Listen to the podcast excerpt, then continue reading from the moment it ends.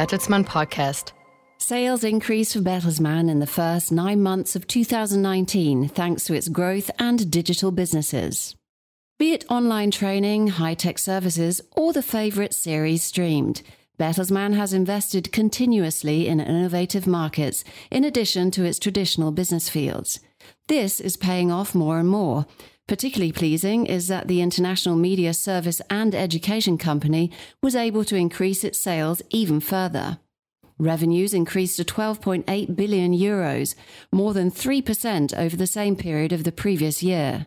The main reason for the positive development is the growth in the group's digital and growth businesses. Adjusted for portfolio and currency effects, Bertelsmann's 2.4% increase in its core businesses in the first nine months of 2019 is still higher than in the same period last year.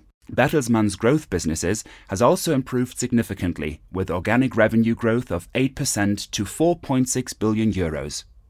At 35%, they now account for more than one third of total revenues.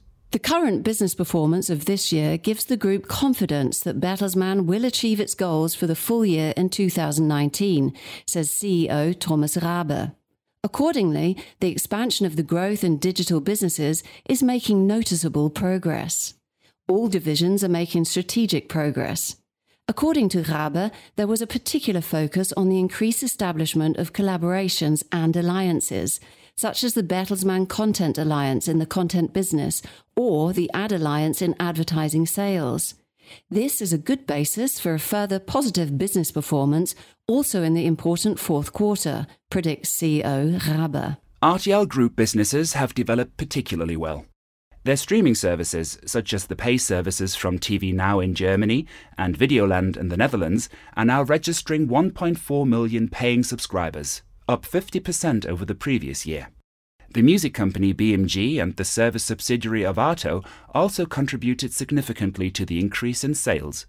The world's largest publisher, Penguin Random House, placed several top titles in the New York Times bestseller list on the first nine months of 2019, including the book Where the Crawdads Sing by Delia Owen, Educated by Tara Westover, The Testaments by Margaret Atwood, and Becoming by Michelle Obama.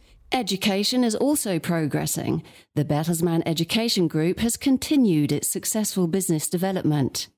Bertelsmann and the US American online university, Udacity, will award about 50,000 scholarships in the next three years in the context of the digital education campaign at 50,000 chances in the areas of cloud, data, and artificial intelligence. In addition, the group continues to invest heavily in innovative markets.